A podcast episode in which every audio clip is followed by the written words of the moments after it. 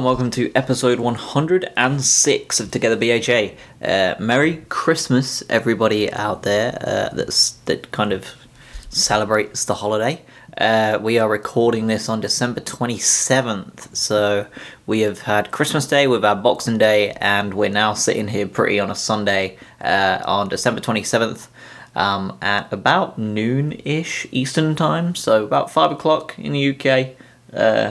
And you know the Christmas season is is becoming the end uh, of Christmas, and we're getting close to New Year now, uh, where I suspect celebrations will not quite be what they used to be.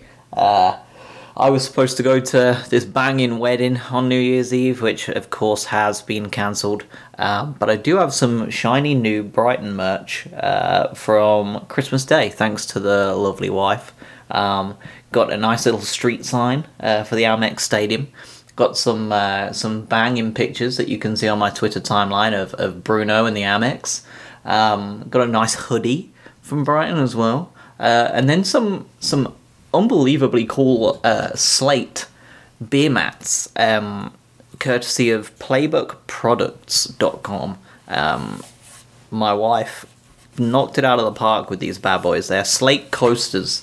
Um, and what they do is they they kind of etch um, four uh, different plays onto them. So the four plays uh, on the on the slate mats here are uh, you know Murray's goal against what Manchester United, um, Jimmy Case uh, in the in the FA Cup semi final, um, and and a couple of others uh, knockouts against Palace. Um, I can't remember which the other one is, but they are awesome. Um, really, really cool. Uh, they have not paid me a penny, obviously. This is just a Christmas present from the wife uh, to promote their product, but I'm going to because it's fabulous. So definitely check them out uh, if you want some really cool shit. Um, in terms of Albion and, and presents they may well be providing, uh, it looks like Jacob Moder is, is absolutely coming back to the Albion now. Uh, Potter talks about him having an instant impact. Uh, Polish midfielder looked pretty good uh, whenever the Albion fans have managed to catch him playing for Poland. Um, however, you know, how he adapts to the Premier League remains to be seen. Uh, Alexis Mac Allister has not done as good a job as we hoped. Um, not only that, but who will he be replacing? Um, will he be the player that we, we hope kind of fills in for, for Adam Lallana? Uh, because we, we it's becoming pretty clear that Lallana is not someone who can play, you know, 90 minutes very often at all. Uh, he was taken off at half time today. Uh, from what I can gather or guess, um, was to preserve him for Arsenal. So, will this be the man that will be, you know, providing that that replacement and that rotation for him uh, in a slightly more reliable way than than Alzate perhaps, uh, or or is this uh, being done um, as a precautionary measure due to the Bissouma rumours? Um, he's been rumoured for interest in Arsenal, Real Madrid, Manchester United, Liverpool, uh, Manchester City we've had just about every big name club under the sun uh, supposedly taking a look at him today. Um, in the papers all week, really, have been talking about it. So it remains to be seen uh, as to as to what happens with Bissouma and his future. Uh, if we continue to play poorly uh, and continue to wallow and perhaps sink into the relegation zone, uh, you know, he may well want to uh, move on while his stock is high uh, as opposed to risk, you know, getting hurt perhaps in the next six months and, and ending up having to play championship football, um, which is something I'm sure a player of his caliber uh, would not want to do. Um, you know, just take a look at Ismaila Sarr, um, who is stuck at Watford now. Uh, he's scoring goals, he's playing well, but you know he's he was a 50 million pound winger and, and I suspect there's not many teams would pay that much for him anymore um, or even or even keeping that much of an eye on him right now so something he would probably want to keep an eye on. Uh, he is only young, so you know he's got a long long career ahead of him. Hopefully, uh, and and honestly, hopefully, it's mostly for us. Um, but we've got a lot of work to do to keep someone like that happy uh, because he's just been fabulous this year. In other news, uh, the southeast and the, and London are, are into tier four of uh, the the coronavirus measures now from Boris Johnson. So back behind closed doors going forward for any uh, football games in the future. So it's a bit of a shame. Uh, you know, uh, the sooner fans come back, the better. Uh, but you know, there is an end in sight. I've said this already. Um, the vaccines are starting to be rolled out rather quickly now, uh, and I'm sure. You know, by the time next season rolls around, we'll probably start looking at, at pretty full stadiums again. So, thank goodness. Um, but you know, in these trying times, uh, we do need some good news. Um, and the Tariq Lamptey Foundation is something I did not know about until this week. Uh, he sent over just so much stuff uh, to to areas of Ghana um, that needed it. Uh, Tariq Lamptey, you know, he's 20 years old himself. Uh, and and he obviously doesn't forget his roots. Uh, born and bred in London, but obviously a Ghanaian background, um, and he has already done a great you know service to those people. Um, it's so nice to see people like him and Rashford, uh, these young young players coming through with with such influence in the game. Um, you know, pushing what they believe is the right thing to do with their money and their influence. Um, and you know, it's it's wonderful. So hopefully he will continue to do so. Now, onto the game itself. Um, the Albion, you know, we came into this one against West Ham on a pretty poor run. Uh, West Ham have been on a pretty good run this year. Um, you know, we've we've had a, a, West Ham side that are, I believe, have got their best points total in quite some time um, at this time of year, going into this this kind of stretch. Um, but these two sides do love a draw, uh, as we as we know. Uh, our last three games have been 3-3, 1-1, and 2-2. Um, and we came into the game with a lineup that, that once again people were unable to predict or, or know how it was going to be set out. Um, would it be a 4 4 2? Would it be a 3 5 2? 5 2 3?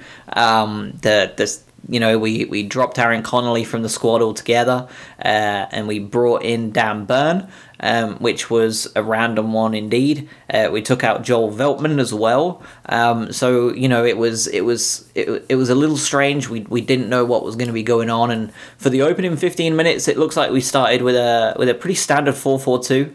Burn and White at left back at right back and right back respectively. Um, before we went, of course, to to kind of the standard three at the back after about 15 minutes in. Um, ben White was asked to play right wing back, which he did, I thought, pretty well. Um, and and Solly March obviously slotted into to his kind of natural left wing back position at this point. Uh, I thought we looked better like it. I really did. Um, uh, you know, I think Lallana and Bissouma are much more comfortable in the middle with that back five behind them. Um, and Trossard, you know, Maupay and Welbeck up front as a front three, kind of roaming across that front three area. So West Ham uh, came out looking to fight fire with fire, going three at the back for the first time in a while, with, with Johnson on his debut and, and Coufal on the wing, uh, aiming to pin us back. And, and frankly, they failed miserably for the first 45 minutes. Um, they were just awful to watch. Negative, anti football, David Moyes type stuff. Um, it was just bad, bad football. Um, you know, after the first half was over, we had 62% possession, um, nine shots to their three. Uh, none of their three were on target either. Uh, we had an 85% pass accuracy rate with eight key passes.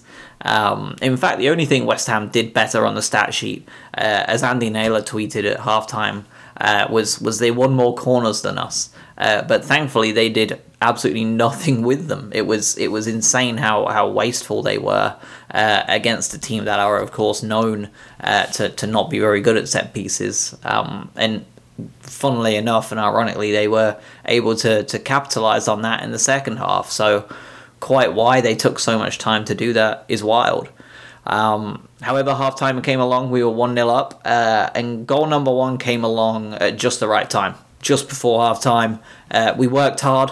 We've worked hard all game, really, at this point. Uh, there was a good ball out, dropped out to Burn. Um, he looked offside to me in the immediate moment. Um, replays showed he was played very very much onside by by Ogbonna uh, in the middle of the park.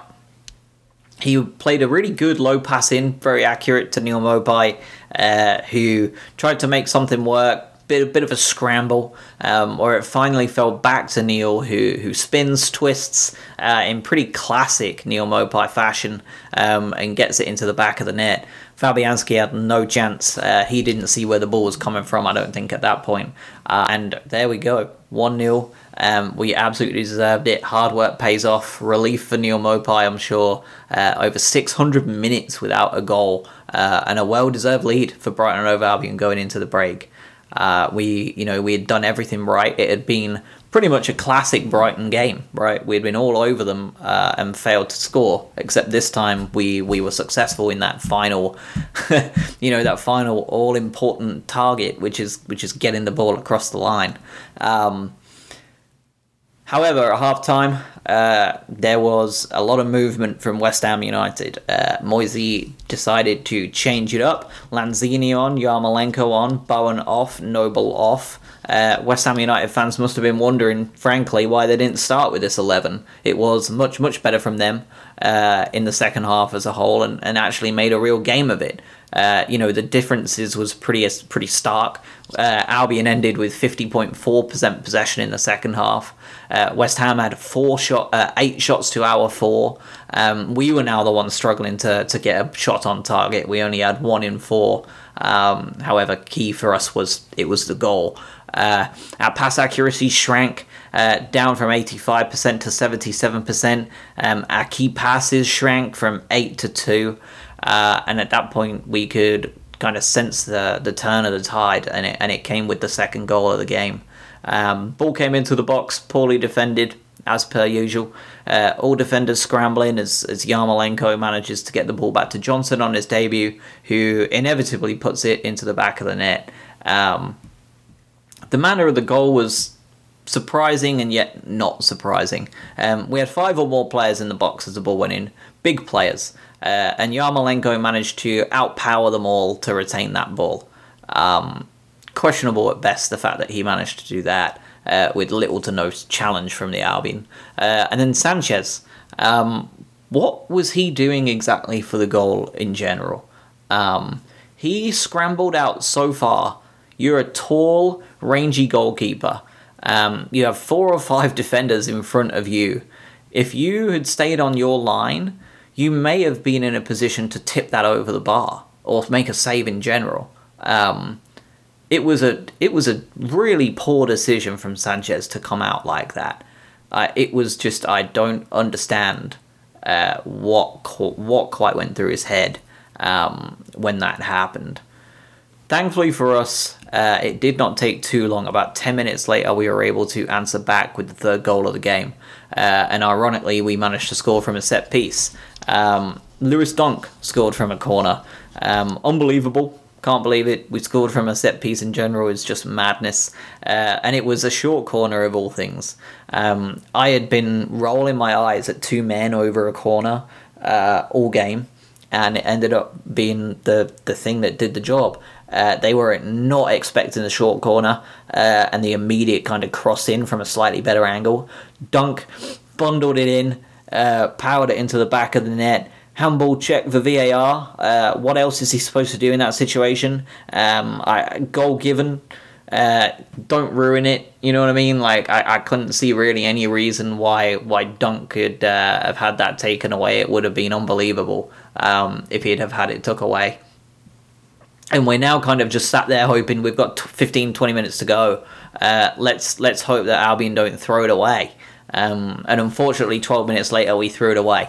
Of course. Um, and of course it came from a set piece right? Uh, it was a collection of errors um, from from all the way through. But first and foremost mr lewis dunk uh, giveth a goal and taketh away. Uh, his job at that corner was not to man mark anybody. Um, if you watch the corner back, it's pretty clear he he had no marking job to do. Um, his job was to head the ball away in that first third of the goal mouth, um, and he failed awfully. Um, there was no reason for him to fail. Uh, he's not a bad header of the ball. We know this. Um, he should have just popped that out pretty comfortably.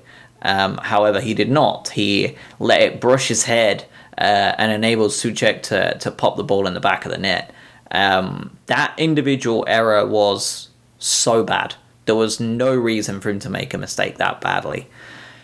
Now, the other two people at fault, of course, because uh, it wasn't all Lewis Dunk's fault. Um, his his error means to me like if he wouldn't have screwed that up, the other two people who arguably could have been at fault, um, you know, they, it wouldn't have been relevant because we'd have got the ball away. Uh, however, Ben White, he did have a man marking job. His man marking job was to mark Soucek, uh, which he didn't do. He allowed him to just cruise straight past him and pop the ball in the back of the net. Uh, what Ben White was doing um, is totally unknown to me. It was just appalling. Um, and not only that, but Sanchez. Now, this is an interesting conversation. Sanchez is a big goalkeeper. Uh, we know this. Everybody's very happy that he's in there now and not short Ryan. Um, but Sanchez did not come and collect the ball. Uh, there was no real reason for him not to collect the ball, right? You'd think a big, tall goalkeeper would come out and get that ball. Um, but he didn't. And I think it comes back to something I, I shared with you all a couple of weeks ago when talking about Matt Ryan at set pieces. Uh, I think his job was to stay on the line. I think that is his primary job is to stay on the line and collect the ball or save the ball uh, as and when it's coming towards the goal if possible. Uh, and rely on your centre halves and your, your players to do their job to to save it. Now, to me, that obviously isn't working because it didn't work for Ryan and it hasn't worked for Sanchez. If he'd have came out and punched that ball away before it got to Dunk or just after Dunk, you know, Soucek wouldn't have scored the goal, but he did. Um,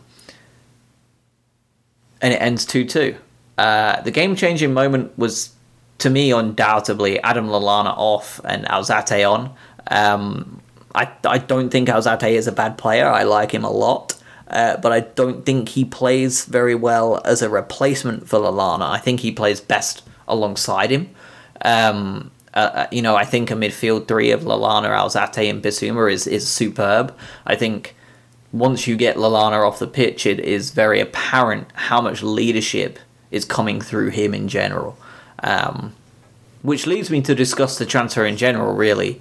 What was it worth it?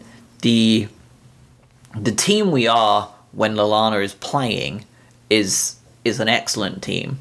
The team we are when Lallana goes off is a shell of what the team was when Lallana's on.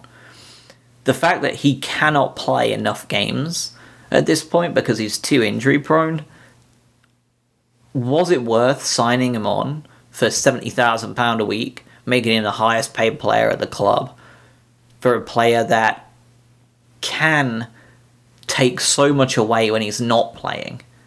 Um, to me, I understand why they did it, uh, but in hindsight, what he takes away from the team when he comes off the pitch is more than what he gives when he's on it, and that's that's worrying to me.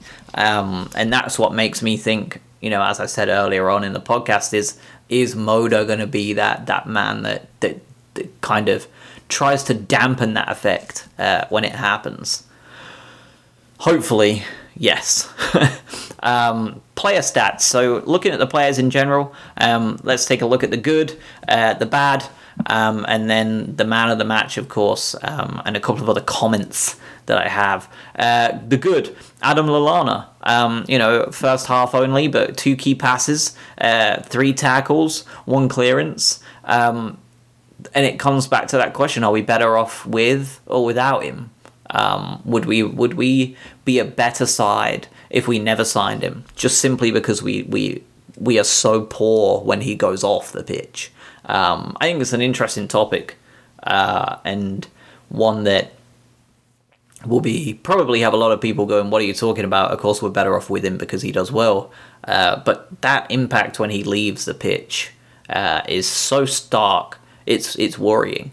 Um, elsewhere on the good, Trossard, uh, two shots, three key passes, um, our best creator by far. Um, however, I will acknowledge that's still not all that great. Um, he ended the day with a 0.19 expected goal assists. Um, what that means is uh, he he was expecting to make 0.19 goals uh, off of his key passes. Um, not the best in the world, obviously, pretty poor. Uh, but in perspective, Uh, the second best player in the team was Welbeck at 0.06. Um, Trossard looked like the kind of player that was probably going to create something from nothing uh, once Lallana went off. Um, and, you know, from those corners, he was actually putting in some pretty good balls as well. Neal Maupay as well. Uh, saw a lot of people saying he was awful today, other than the goal. Um, I thought he was pretty good actually. I thought he was our best attacking player today for sure.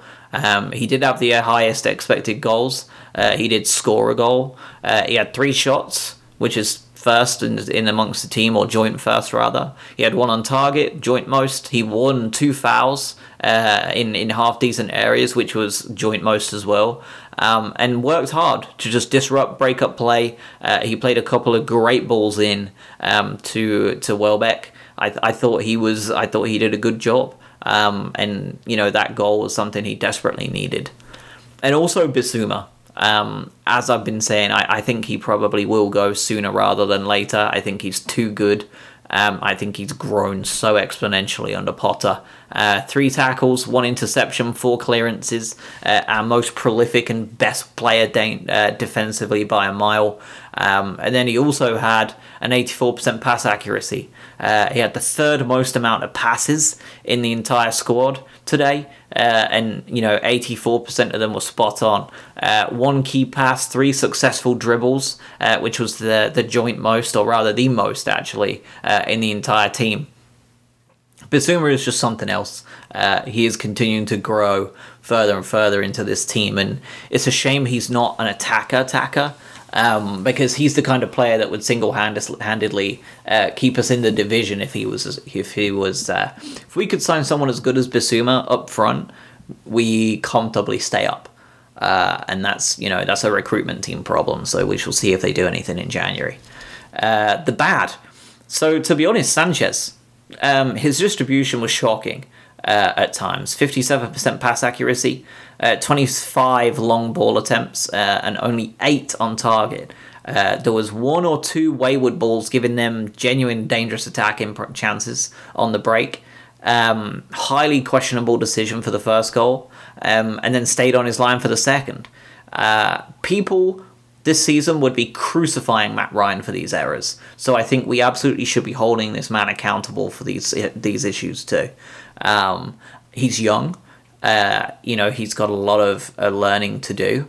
Um, but to think he's the answer to everything with, with Matt Ryan being poor this year, uh, I think today should be a wake up call to everybody.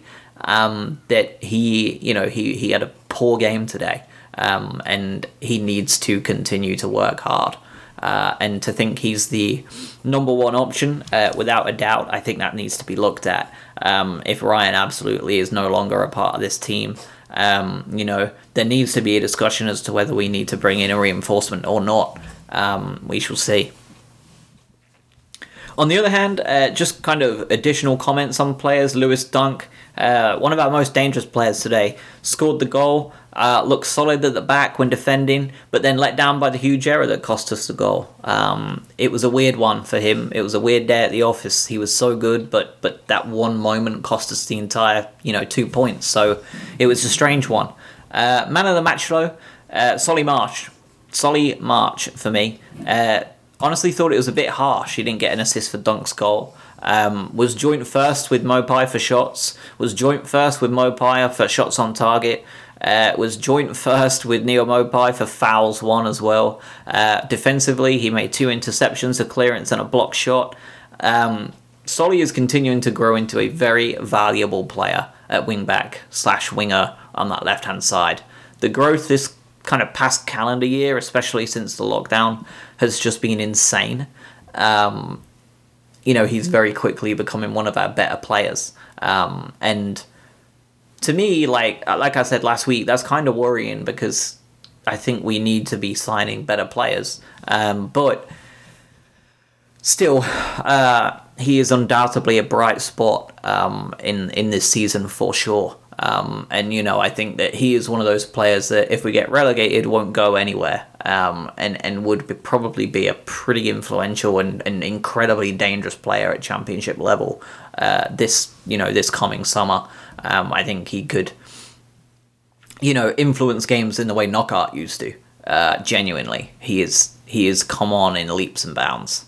Um, next week, or rather next week, two days from today, uh, Arsenal, next. Uh, so they will be tomorrow. If you're re- if you're listening to this the day it drops, it they will be playing tomorrow. Um, they just come back from a three win win three one win over Chelsea, but they're not very good away from home. Uh, they are they're poor form away from home. Two wins, one draw, four losses.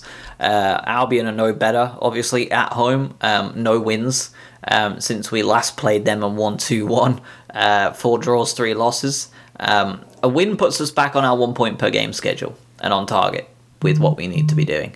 Um, a loss, and and I think we're really seeing it begin to spiral uh, because we have Wolves and Manchester City coming after uh, two games you would expect to probably not take anything from. Um, and you know at that point you start wondering how bad this kind of dropping to the bottom three is going to get.